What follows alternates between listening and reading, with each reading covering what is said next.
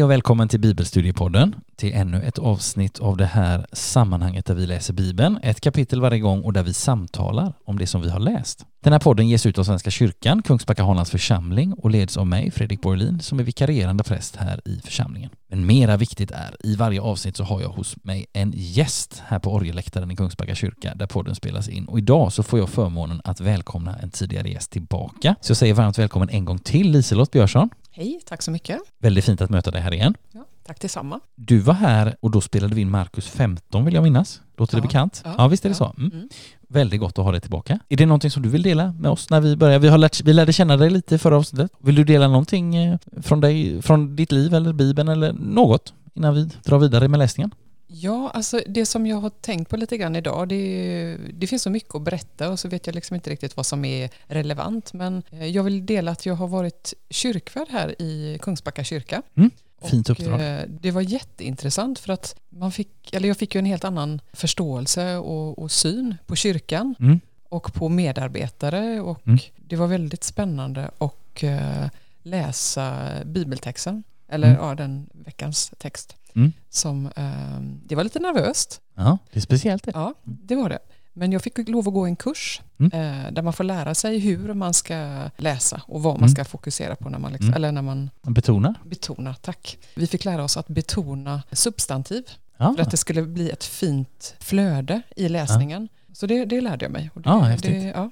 Det är ju någonting, jag tänker vi, vi pratar ju lite om bibelläsning här och så i podden och jag vet att vi har varit inne på någon gång så här att eh, liksom att läsa på olika sätt och att kanske läsa högt och att någon läser för en och sådär. Det är också ett sätt att läsa för sig själv, tänker jag, att man läser högt och man betonar substantiven. Ja. Det är ju Ja. alltså fint. Alltså, och sen skulle man kunna betona verben en annan gång, eller, alltså det blir lite övning i grammatik också. Nej men det är, Ja. det är också en häftig, en häftig övning tänker jag för, för en, e- ens egen del. Liksom. precis. Och sen är det ju som sagt en väldigt mäk- mäktig text man läser. Så Ja.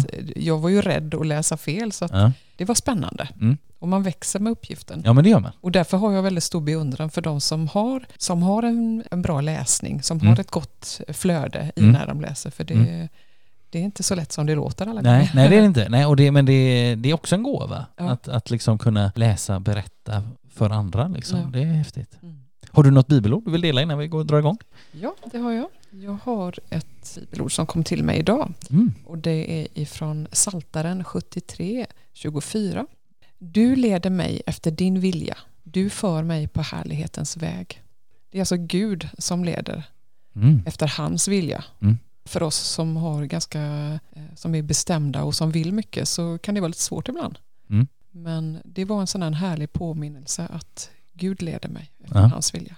Ja, Halkar gott. man ner i diket så för han upp oss igen på Just det. härlighetens väg. Ja, gott. Gott att höra. Det var lite roligt, precis när jag väntade på dig här utanför kyrkan så ser jag en pappa och ett litet, litet barn som kanske är ett år har lä- precis lärt sig gå verkar det som, för det går ganska stappligt för det här lilla barnet i overallen. Och eh, den här pappan är på något sätt, eh, han är ju hela tiden nära, nära sitt barn och så ställer han sig lite i vägen ibland. Nej, gå inte in i rabatten liksom, eller gå inte ut på gatan. Utan, men han är på något sätt ändå mån om barnets frihet. Mm. Men han ställer sig också i vägen ibland. Och jag tyckte det var en, det blev faktiskt en bild av, av Gud för mig. Mm. När jag, när jag, liksom, att det, det, ja, så är det också, att vi har fått en frihet, men, men Gud är där också. Liksom, upp, upp, nej Mm. vänta, här är en rabatt, eller här är en gata, här kommer bilar. Fast i överförd bemärkelse såklart. Men ja, nej, det är gott att få, gott med vardagliga påminnelser helt enkelt. Mm.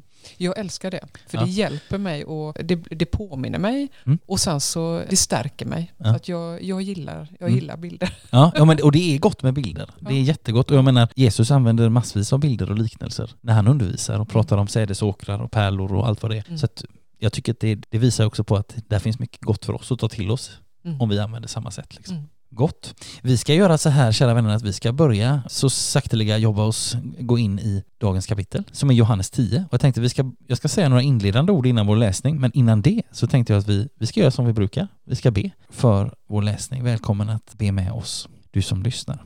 Låt oss be. Kära Herre, så ber vi dig att du öppnar ditt ord för våra hjärtan och våra hjärtan för ditt ord. Amen. Och som jag sa innan, idag ska vi läsa Johannes 10. Vi är så snart halvvägs genom Johannes evangeliet med dess 21 kapitel och jag påminner bara sådär jättekort om några saker som följer oss på vår läsning. Dels är det de här sju sjutalen och några av de här sjutalen får vi exempel på i dagens läsning. Det är ju till exempel Jesu sju tal Idag är det det sjunde och sista när han talar om sig själv som den gode herden. Även om vi vet att Jesus talar betydligt fler gånger än sju, men, men det där hjälper oss ändå att påminna oss om någonting. Sen är det Jesus sju, jag är, och idag möter vi nummer tre. Jesus säger jag är grinden, och nummer fyra, Jesus säger jag är den gode herden. Ett annat sjutal är de här Jesu sju vandringar till Judeen och de, idag så möter vi nummer fem av de sju, så att det är liksom några av de här sjutalen får vi en liten påminnelse om idag. Och dels så får vi som vanligt påminna oss om den här nyckelversen som följer med oss i läsningen. Den där versen mot slutet av sitt evangelium där Johannes berättar om varför han skriver som blir som en nyckel för oss. Det är 20.31 och jag läser versen innan också för att få sammanhanget. Johannes skriver, också många tecken som inte har tagits med i denna bok gjorde Jesus i sina lärjungars åsyn, men dessa har upptecknats för att ni ska tro att Jesus är Messias, Guds son och för att ni genom att tro ska ha liv i hans namn. Därför skriver Johannes, och då är det, detta har jag också sagt förut, då är det också gott om vi läser på det sättet. Ja, att vi försöker liksom vara lyhörda för att den bakomvarande orsaken som Johannes har, den vill någonting för oss och med oss när vi läser.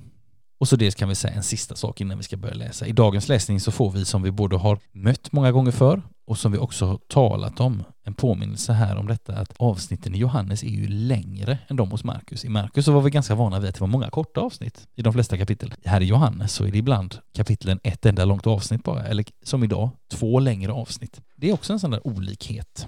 Men det innebär att dagens läsning kommer att vara uppdelad i två avsnitt. Det första heter Den gode herden eller någon bibelöversättning så heter det Liknelsen om fåren och den gode herden. Och sen är det det andra avsnittet som i alla fall i min bibel heter Judarnas otro. Och kanske minns du att vi någon gång har sagt att det hos Johannes inte finns några liknelser. Och det stämmer till viss del. Det stämmer så tillvida att alla de liknelser som finns hos de andra evangelisterna, där liksom Jesus talar om Guds rike som en skatt och en pärla och ett senapskorn och med mera, med mera, sådana hittar vi inte alls på samma sätt hos evangelisten Johannes. Däremot talar ju Jesus om sig själv med hjälp av bilder, slags liknelser kan vi säga, men ändå något annorlunda. I dagens läsning så får vi höra om Jesus som grinden och som den gode herden, men jag tänker så här att det som Jesus om, säger om sig själv här det är inte bara vackra bilder eller liksom trevlig poesi, det är också någonting som talar mycket verkligt till oss, eller som vill tala mycket verkligt till oss om vem Jesus är, vad han vill vara och vad han kan vara för oss människor. Så när vi möter två av de här jag är idag, så kan vi verkligen tänka på att det är någonting som Jesus vill vara, inte bara i största allmänhet, utan också för oss personligen.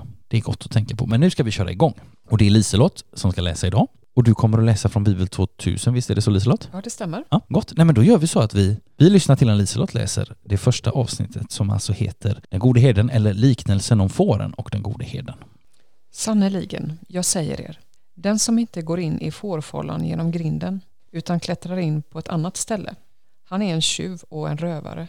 Men den som går in genom grinden är fårens herde. För honom öppnar grindvakten och fåren hör hans röst och han ropar på sina får med deras namn och för ut dem.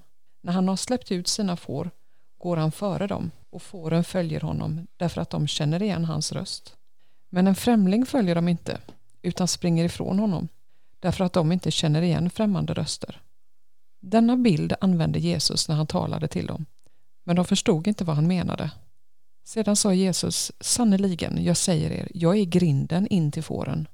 Alla som har kommit före mig är tjuvar och rövare, men fåren har inte lyssnat till dem. Jag är grinden. Den som går in genom mig ska bli räddad. Han ska gå in och han ska gå ut och han ska finna bete. Tjuven kommer bara för att stjäla, slakta och döda. Jag har kommit för att de ska ha liv och liv i överflöd. Jag är den gode heden. Den gode heden ger sitt liv för fåren.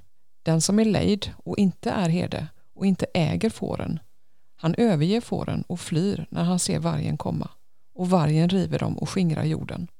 Han är ju lejd och bryr sig inte om fåren.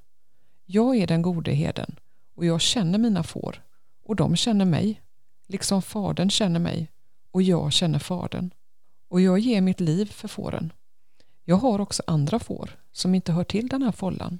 Också dem måste jag leda och de ska lyssna till min röst och det ska bli en jord och en herde. Fadern älskar mig därför att jag ger mitt liv för att sedan få det tillbaka. Ingen har tagit det ifrån mig. Jag ger det av fri vilja. Jag har rätt att ge det och jag har rätt att få det tillbaka. Detta har min fader bestämt för mig. De orden gav upphov till en ny oenighet bland judarna. Många sa, han är besatt och från sina sinnen. Hur kan ni höra på honom? Och andra sa, så talar inte den som är besatt. Kan en demon öppna ögonen på blinda?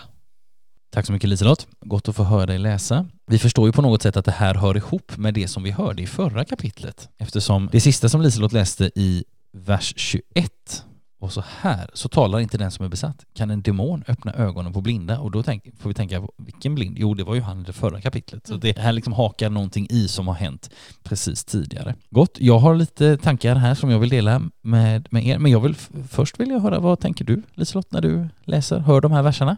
Jag tänker hur viktigt det är att förstå att det är Jesus vi hör, att det är Gud vi hör. Mm. Och jag tänker på där det står Tjuven kommer bara för att stjäla, slakta och döda. Hur den onde frestar och försöker få oss att gå ifrån Gud. Mm. Hur viktigt det är att som får verkligen söka heden Mm. och försöka höra eller se eller förstå eller Mm, ja, mm. så.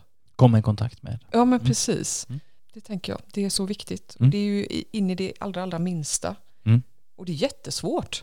Det är ju en utmaning liksom och, och därför tänker jag det är så viktigt att vi, att vi har varandra, att vi kan Mm. prata med varandra, att vi Mm. kan be tillsammans, Mm. att vi kan lyfta detta och att andra människor kan be för oss. Mm. Bara det att sitta och lyssna när en annan människa ber för en eller de som man har runt omkring sig. Mm. Det, är, det är helt ovärderligt. Mm. Det finns, så, det finns så mycket styrka som man får genom det. Mm. Ja, precis. Och jag tänker också så här, sammanhanget i det som du har läst nu och, och i allt det här med, med liksom, de här bilderna med, med herde och, får, det är ju verkligen att, att det inte får rätt utan det får en. Ja. Det är pluralis och det är, det är liksom fårskocken eller gruppen eller jorden eller vad vi säger. Alltså det, det, det är verkligen, också där i finns ju en ledtråd till oss. Ja. Att det handlar om, det handlar inte så mycket om fåret. Sen, sen kan Jesus tala om det förlorade fåret Ja. eh, och sådär på, annat, på ett annat ställe. Men här är liksom också bildspråket väldigt mycket fåren. Mm. Så de hör hans röst och, ja, det, ja, nej, och det, det betyder någonting för oss. Oh ja. Sen tänker jag det, det finns mycket i den här eh, bildspråket som är, det är på ett sätt lätt att förstå och på ett sätt så är det ju lite så här, de flesta i Sverige idag, vågar jag nog ändå säga, lever inte med får hemma. Eller sådär, man, man inte fårherde själv, alltså det är inte, och man känner kanske inte jättemånga fårherdar, eh, eller människor som har får och, och lever med dem. Sådär. Men jag tänkte bara en, en liten, liten miljöbeskrivning, bara för att, för att eh, hjälpa oss att visualisera. Inte minst det här som Jesus säger allra först, alltså sannerligen jag säger er, den som inte går in i fårfållan genom grinden utan klättrar in på ett annat ställe, han är en tjuv och en rövare bara en liten miljöbeskrivning som kan hjälpa oss att, se det här. Alltså, Jesus använder bilden av en fårfålla, eller av, som det heter i ordagrant i grekiskan, fårens gård. Och det är en, vad är det? Ja men det är en inhägnad, alltså typ omgiven av en stenmur, kanske förstärkt med någon häck eller någonting av taggigt ris, alltså någonting ganska liksom, något ganska t- väldigt tydligt avgränsat. Och sådana här, de kunde liksom ligga, om vi nu tänker oss Israel på den här tiden, men också i viss mån i den här tiden, alltså, så kunde sådana här fårfållor ligga långt ute i betesmarkerna, men det kunde också ligga liksom närmare byarna där människor bodde. Och får, på kvällen så samlas fåren in i follan och det kunde vara olika flockar som liksom samlades och blandades. Eh, får som hade olika ägare. Under natten så satte man ut en vakt vid grinden eller vid dörren och ingen går någon annan väg in än via den här dörren eller grinden om han eller hon inte kommer för att stjäla. Och när en av herdarna kommer öppnar dörren och herden låter liksom höra sitt lockrop och varje herde har sitt eget rop och de egna fåren känner igen det här och herden känner också igen sina får och kunde rent av sätta namn på dem. Herden samlar ihop dem utanför follan och när de är fulltaliga så går herden i spetsen alltjämt med sitt lockrop och hela skocken följer efter. Alltså när vi, när vi får lite hjälp att bara se vad, vad är sammanhanget här och både det här att de liksom faktiskt känner igen sin herde trots att det kan vara flera olika grupper av får i ett sammanhang och så fanns det liksom en väg in och en väg ut och den talar Jesus om som, om sig, som sig själv. Alltså jag är grinden. Mm. Mm. Det är också någonting som är intressant att tänka på vad som ligger i, vad som ligger i den bilden.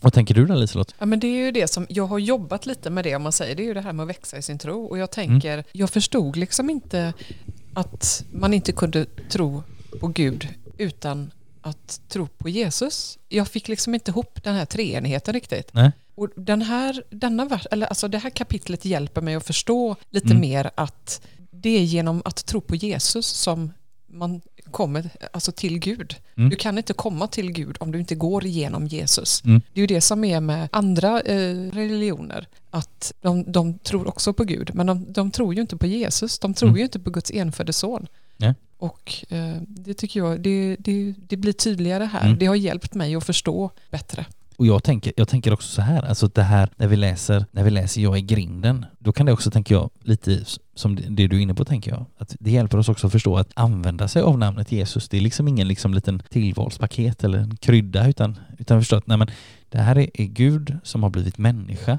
Alltså det här är en central del av Guds väsen. Liksom. Det är ingen, det är ingen Ja. extra krydda för, för vissa särskilt intresserade, utan det är liksom ett väldigt fundament i detta. Eh, och han har blivit, och hur, vad kan hjälpa oss att komma närmare? Jo, han har, det är han som blev som vi. Mm. Alltså att, eh, liksom, det, det, det kan vara nyckeln att, att också förstå, eh, liksom att, att också närma sig att, att vi kan närma oss honom för han har redan närmat sig oss. Mm. Det är Jesus som har blivit människa liksom. Det kan vara en god tanke att, eh, att meditera lite över. Om vi tänker på den här texten i stort så är det också intressant, vi läste i vers, slutet på vers 6 så så här, men de förstod inte vad han menade. Det är lite intressant, alltså de, de som lyssnade till detta hade ju mer klart för sig vad det här med, med fårfållor och sånt här och, och livet för både herdar och får, hur det liksom ter sig än vad vi kanske har. Men ändå förstår de inte riktigt den djupare innebörden vad det verkar och det är därför också som vi liksom fick höra från vers 7 och framåt när det blir liksom, ja men då är det så att Jesus faktiskt förklarar mera av vad betyder detta och vad är hans roll i detta, hur ska vi liksom kunna förstå honom bättre. Mm.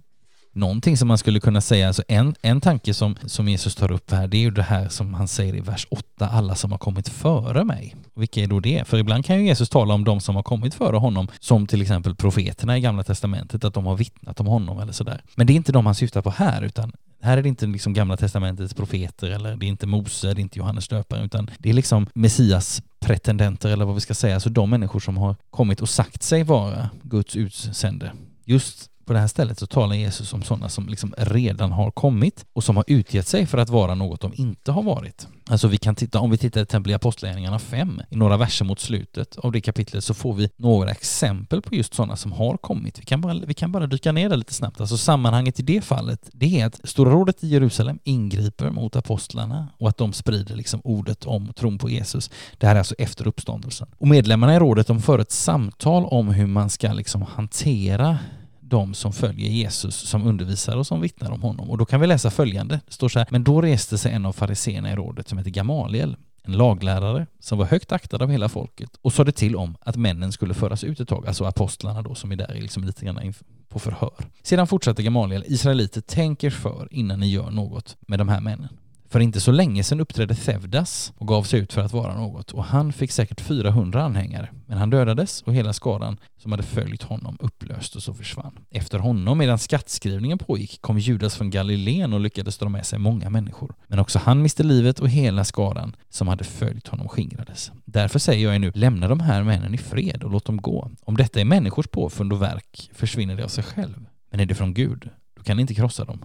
Det kan visa sig att ni kämpar mot Gud själv. Alltså så det finns exempel på sånt här som har varit att människor har kommit och samlat anhängare men det har liksom dött ut och det vittnar ju Bibeln själv om. Det är det här som Jesus återknyter till när han nämner alla som har kommit före mig. Men detta är ju också någonting som ska komma. Så tittar vi till exempel i Markus 13 så ser vi att Jesus också varnar för sådana som ska komma. Han säger till exempel i verserna 5 till 7 Se upp så att ingen bedrar er, många ska komma under mitt namn och säga det är jag och de ska bedra många. Och när ni får höra stridslarm och krigsrykten, låt då inte skrämma er, sådant måste komma, men det är ännu inte slutet. Alltså, Jesus pekar på sig själv, men han pekar också på vad som inte är av honom. Gott. Något annat som du tänker på i den här texten, Liselott? Nej, det, alltså, det, det är så mycket. Det, det, man, eh, det är så många saker. Ja. Jag tänker på, eh, på judendomen, på gamla testamentet och deras otro och att de inte kunde acceptera att Jesus var eh, Guds son. Mm. Och hur det, hur det har liksom ja, hur det har utvecklats eh, rent historiskt. Mm. Ja, nej, det, det väcker många tankar. Mm. Nej men precis, och man förstår att det här är också någonting som, alltså återigen, vi läser ju det här alltid med facit. Alltså vi, Ja. vi kommer till Bibeln och vi har liksom en tro eller en längtan eller en förhoppning eller någonting, men, men vi har ändå liksom en, och, och, men sen att stå och, och höra Jesus säga detta för första gången och också med tänka vad är detta för en, för en typ? Ja. alltså så, Ja. det kan inte heller ha varit, alltså jag tänker att många människor måste ha varit på något sätt också rådvilla. Så vi, vi läser om att många människor ena sidan dras till Jesus och som ser hans tecken och under och så. Och sen så ibland så kommer det ord som är ganska utmanande också från Jesus och, och vi till, läser till och med, det var några kapitel sen nu, men att, att människor liksom sa att nej men det här är outhärdligt att lyssna på. Alltså att det, ja. Och det som också är intressant tänker jag är att det som hände då, då kan man ju fråga sig, prövar de saker? Eller sköt de det helt ifrån sig? Var det det att de inte hörde Jesus? Alltså de, Mm. de förstod honom inte, de hörde inte honom. Mm. Jag tänker på Nikodemus. Mm, Nikodemus hörde ju Jesus. mm, Alltså han förstod ju liksom, mm, han förstod ju att det var Guds son. mm. Ja men precis, där på natten, Johannes 3, så det här har vi, här har vi mött ganska nyligen. Han säger ingen, ingen kan göra sådana tecken om man inte är sänd av Gud. Alltså att han, har- han har gjort den, den kopplingen liksom. Mm. Mm. Samtidigt som vi vet att det finns andra som begär tecken och som också har sett många tecken. Det är spännande och jag tänker alla de här gångerna i Bibeln när vi läser om hur människor liksom möter eller vad ska jag säga konfronteras med Jesus att, att det finns alltid någonting att visa för oss också. Att vad är lätt för, och det påminner oss om vad är lätt för mig att ta till mig och vad, vad behöver jag stanna kvar vid och liksom vara i och liksom utmanas i eller marineras i eller vad ska jag säga. Alltså, Mm. vad behöver jag mer tid för att smälta och också ha den respekten för sig själv att kunna säga att det här är svårt för mig. Mm. Att inte göra saker lättare än vad de är utan sätta men det här och att då kunna be över det, att kunna läsa tillsammans med någon eller sådär. Att, att också vara ärlig att "Nej, men det här är svårt för mig och det, det måste det få vara Mm. tills det inte behöver vara det längre liksom. Sen tänker jag också på det att tron är ju faktiskt en gåva ifrån Mm. Gud. Ja.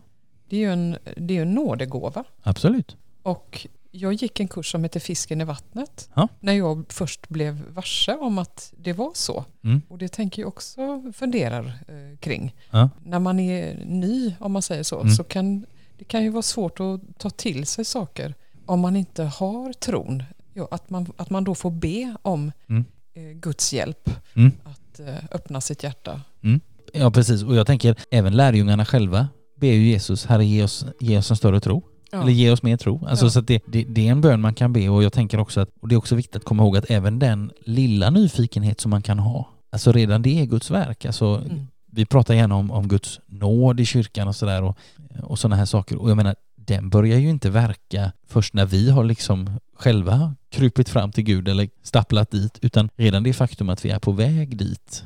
Då, alltså, det börjar alltid med Gud. Gud är alltid aktiv Mm. och söker och drar i oss innan vi ens tänker tanken Mm. att han eventuellt finns. Liksom. Mm. Alltså nåd utöver nåd, som man ibland säger. Ja. Alltså, så det, är, ja, nej, det är häftigt. Mm.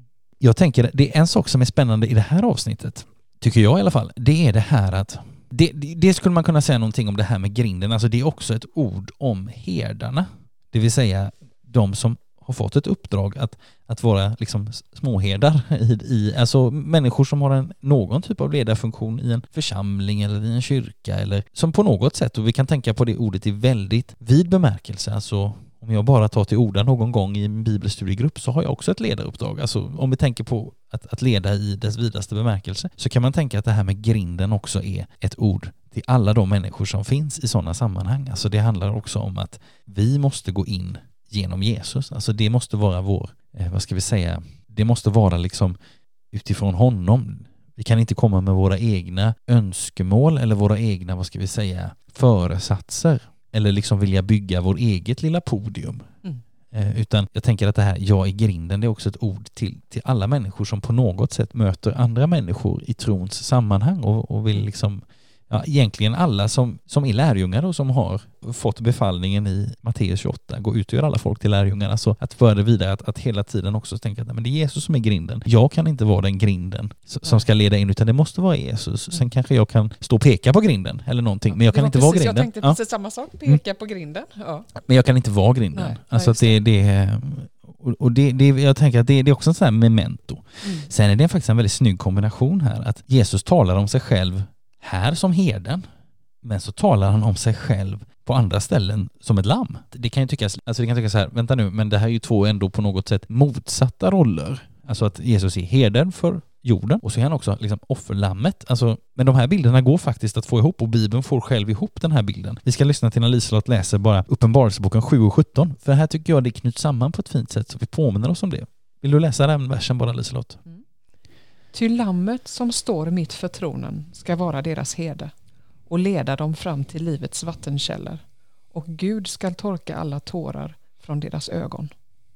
Tack. Alltså, här får vi ihop den bilden på ett fint sätt tycker jag. Det är, det är gott. Man kan också tänka på det som en sista tanke om det här avsnittet innan vi går vidare. Det är ju att den här texten, och det har vi redan varit inne på lite grann, innehåller ju tankar om ledarskap. Och den innehåller på samma gång så talar Jesus om sitt lidande. Alltså kanske minns du som lyssnar att när vi läste Markus, om du var med då, då talar Jesus tre gånger om sitt lidande och det gör han i kapitel 8, 9 och 10. Och då läste vi också om att lärjungarna, de har svårt att ta till sig detta och de, har, de reagerar tycker nog vi i efterhand ganska märkligt. Och i närheten av de här tre förutsägelserna om att Jesus ska lida, dö och uppstå, så står det också ett och annat om liksom ledarskapsprinciper som Jesus förmedlar till sina lärjungar, alltså till både dig och mig om vi vill vara med. Liksom. Och det handlar om sådana här saker som att den som vill vara stor bland er, säger Jesus till lärjungarna, ska vara de andra tjänare. Den som vill vara den första bland er ska vara alla slav. Och så säger Jesus om sig själv då som en förebild, Människosonen har inte kommit för att bli tjänad utan för att tjäna och ge sitt liv till lösen för många. Och jag tycker detta är lite häftigt. Vad har då det här med Johannes 10 att göra? Jo, min tanke gick till det här stället till Markus eftersom här i Johannes 10 så talar Jesus om sitt lidande också. Han säger ju faktiskt i verserna 17 och 18 som vi hörde Liselott läsa för en stund sedan. Fadern älskar mig därför att jag ger mitt liv för att sedan få det tillbaka.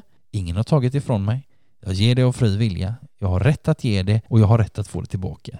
Detta har min fader bestämt för mig. Så detta säger alltså Jesus i anslutning till då han talar om den gode herden och om den lejde herden. Det vill säga ord som vi kan ta till oss när vi är människa bland människor, när vi är lärjungar bland lärjungar, när vi finns och leder i olika sammanhang. Och där, som jag sa innan, där kan vi verkligen tänka brett. Så att det hör på något sätt ihop att när Jesus talar om sitt lidande, då, då lämnar han samtidigt över, då ger han kunskap om hur ska ni leda? Och det gör han också här när han talar om herde och när han talar om den lejde heden och den gode heden och så vidare. Ord också till oss. Mm. Gott. Ska vi göra så att vi går vidare, läser den andra texten? Ja, visst. Då lyssnar vi till när Liselott läser det avsnitt som i min bibel heter Judarnas otro. Nu inföll tempelinvigningsfesten i Jerusalem det var vinter och Jesus gick omkring i Salomos pelarhall i templet. Då omringade judarna honom och sa Hur länge ska du hålla oss i ovisshet? Om du är Messias, så säg det öppet. Jesus svarade Jag har sagt det, det men ni tror det inte. Gärningarna som jag gör i min faders namn vittnar om mig. Men ni tror inte, därför att ni hör inte till mina får. Mina får lyssnar till min röst och jag känner dem och de följer mig. Jag ger dem evigt liv och de ska aldrig någonsin gå under och ingen ska rycka dem ur min hand. Vad min fader har gett mig är större än allt annat och ingen kan rycka det ur min faders hand. Jag och fadern är ett. Då tog judarna på nytt upp stenar för att stena honom. Jesus sa till dem Jag har låtit er se så många goda gärningar som kommer från Fadern. För vilken av dem stenar ni mig? Judarna svarade Det är inte för någon god gärning vi stenar dig utan för att du hädar och gör dig själv till Gud, fast du är människa. Jesus sa, står det inte i er lag? Jag har sagt att ni är gudar. Lagen kallar alltså de som fick Guds ord för gudar, och skriften kan inte upphävas. Hur kan ni då säga till mig, som Fadern har helgat och sänt till världen, att jag hädar när jag säger, jag är Guds son? Om jag inte gör min faders gärningar skall ni inte tro på mig. Men om jag gör de gärningarna, så tro åtminstone på dem, om ni nu inte kan tro på mig. Då ska ni fatta och förstå att Fadern är i mig och jag i Fadern. De försökte återigen gripa honom, men han kom undan. Sedan begav han sig på nytt till den plats på andra sidan Jordan där Johannes först hade döpt. Där stannade han och många kom till honom. De sa att Johannes visserligen inte hade gjort något tecken men att allt som han hade sagt om Jesus var sant. Och många kom där till tro på honom. Tack så mycket Liselott. Jag tänkte att jag skulle alldeles strax fråga dig, om, be dig om dina tankar och funderingar. Men jag tänkte vi ska bara säga någonting om tempelinvigningens högtid. Bara för att, eh, bara för att klargöra den, eh, vad, vad det är så att säga. Jo, tempelinvigningens högtid, eller på hebreiska chanukka, som är ett ganska välkänd judisk högtid, som firas till minne av templets återinvigning år 165 före Kristus, alltså ungefär 200 år före den här tiden som vi läser om i evangelierna. Och varför invigde man templet då? Jo, det var efter att templet hade vanhelgats av en selevkidisk kung som för tillfället eh, liksom hade ockuperat Israel. De har haft många ockupanter genom, genom årtusendena men vid just den här tidpunkten så var det det selevkidiska riket och dess härskare Antiochos den fjärde Epifanes. Han hade alltså satt in ett Zeus-altare i Jerusalems tempel. Förmodligen för att han ville liksom tvinga judarna att liksom, vad ska vi säga, assimilera sig eller bli som andra medborgare i hans, vad vi kan kalla för halvgrekiska rike. Och för att få lite mer förståelse kring detta så kan vi faktiskt återigen vända blicken till just Markus 13 som vi var i för ett tag sedan, där det talas om förödelsens styggelse, eller i Bibel 2000 den vanhelgande skändligheten. Alltså där talas det om någonting som man ibland också, man brukar, kop man brukar koppla den biten till just den här händelsen då, alltså 200 år tidigare. Hanukka eller Chanukka är också känd som ljusets fest eller invigningsfesten och den varar i åtta kvällar från den 25 i månaden Kislev till den tredje eller fjärde Tevet, det vill säga alltså ungefär alltså vid nymåne i november eller december. Och det firas alltså till minnet av att en person vid namn Judas Maccabaios hade liksom gjort ett uppror och det slutade med att man kunde då återinviga Jerusalems tempel från den här selevkidiske kungen. Och vill man läsa mer om det här så kan man läsa i första och andra Maccabeboken som finns med i vissa biblar. Jag tror att den finns med i Bibel 2000. De här tillägger till Gamla Testamentet ett antal böcker, men i min folkbibel här som jag har också finns den inte med. Men där kan man också där kan man läsa om den här liksom perioden då strax före, eller 150-200 år före, före Jesus. Men, men det är därför man firar den här högtiden i alla fall och det kan vara bra att känna till. Och, och det är vinter, det skriver Johannes ut, så att det kan vara ganska kallt på vintern, även i Israel. Och det står att Jesus gick omkring i Salomos pelarhall i templet, alltså det är den vad ska vi säga, det är en täckt pelarhall ut med liksom tempelplatsens östra mur och det är en plats där det inte sällan förekom eh, diskussioner, debatter, undervisning och sådär. Alltså man samlades där och inte minst i början av apostlagärningarna så kan vi vid flera tillfällen läsa om hur apostlarna är där och samlas där, undervisar och talar med människor och sprider ordet där. Petrus håller bland annat ett tal där i Apostlagärningarna 3. Så det om platsen och festen. Men vad tänker du när du hör de här eh, orden, läser den här texten Liselott? Ja, alltså, jag tänker så här att de omringade honom. Ja. Och alltså, de provocerar ju honom ganska rejält. Ja. Och det jag fascineras av är ju hans, hur hans respons är. Mm. Att eh, han talar så lugnt och pedagogiskt och Mm. det fascineras jag av. Ja. För jag är lite lättprovocerad själv. Ja, Om någon det. skulle omringa mig, liksom, om Ja. några skulle omringa mig och ifrågasätta mig så hade jag förmodligen inte reagerat på riktigt samma sätt som Nej. Jesus. Nej, men nej, just det här ordet omringande det är en sån där som hjälper oss att förstå verkligen stämningen där. Att det här är inte något, det är ingen tebjudning här utan det är, Nej. det är ganska, förmodligen ganska otrevlig stämning. Men Jesus lyckas ändå på något sätt behålla lugnet eller liksom, ja, han är saklig, han är pedagogisk på något sätt, det är fint. Ja. Och sen så lite senare här så står det, de försökte återigen gripa honom men han kom undan. Det hade jag gärna velat sett hur han lyckades. Ja. Jo men det, ja, det är intressant också, för då tänker man så här, flydde Jesus då eller, eller hur? Ja, eller var det så många som omringade honom så att han lyckades? De kanske du vet, började diskutera sinsemellan och Ja. då bara, kunde han bara smyga bakåt. Ja, fejda och ut och- liksom. Precis. Ja. Mm. Jag tänker, alltså det exakt hur, alltså exakta anledningen till eller hur exakt det kan ha sett ut och vilken anledning han liksom kom iväg, alltså på det, vad ska vi säga, rent faktiska planet eller på det liksom jordiska planet så tänker jag så här, det är väldigt svårt att utröna. Sen har ju, skulle man säga någonting om just det så tänker jag så här, Johannes har ju, vi har pratat om de här sju sjutalen, alltså ett av de här sjutalen är ju Jesus sju, sju gånger så nämns Jesus stund. Alltså tre gånger i Johannes så nämns att Jesus stund inte har kommit än. Precis. Och fyra gånger så säger Jesus själv sen, stunden har kommit. Mm. Och, och jag, jag tänker att det, inte, det säger ju inte Jesus i den här texten, men, men det här är en sån sak som hjälper oss att också se de djupare strukturerna i Johannes och i evangeliet. Det vill säga, Jesus kom undan för hans stund var ännu inte kommen. Just det. Alltså det, det kan vara ett sätt att, att eh, förstå det här, för, för det är lite så här, han kom undan. Ja, det är liksom Mm. mm. Mm. gott. Något annat som du tänker på här i dessa verser? Ja, Jag förstår ju det som han säger, jag och fadern är ett. Ja. Det måste ju vara fruktansvärt provocerande Ja, för dem då som liksom överskriften är judarnas otro. Mm. Att de, inte, de kan inte acceptera att han Mm. är Guds son. man kan ju tänka på alla, alltså nu har vi, nu sitter vi här och vi har spelat in ganska många avsnitt av den här podden och vi har rört oss i evangeliernas värld hela tiden. Och så kan vi tänka på om man liksom skulle bara fundera lite löst så här på alla gånger som Jesus och hans liksom, vad ska jag säga då, motståndare, alltså det som Johannes kallar judarna men som vi ska förstå som liksom det judiska ledarskapet. Men om vi tänker på alla de gånger som Jesus har liksom konfronterats med människor, Mm. Alltså han har kallat sig för, han har helat på en sabbat, eh, han har kallat sig för herre över sabbaten, han har gjort olika saker och sådär. Och det finns ju också en gradskillnad i, tänker jag, hur provocerande olika saker är liksom.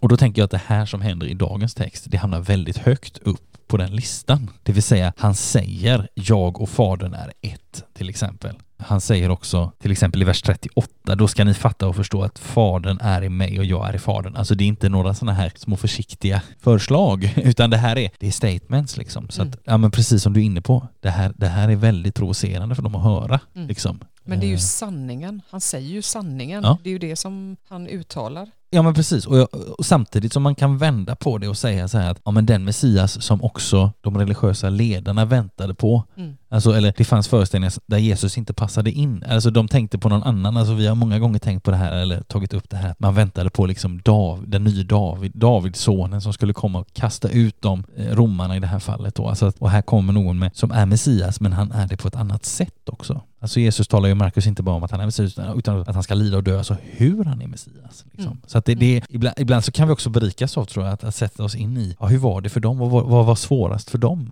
Alltså Mm. apropå det här vi pratade om innan, att vad är, vad är lätt för mig att ta till mig? Vad är svårt och vad, vad Mm. måste få vara svårt en stund? Mm.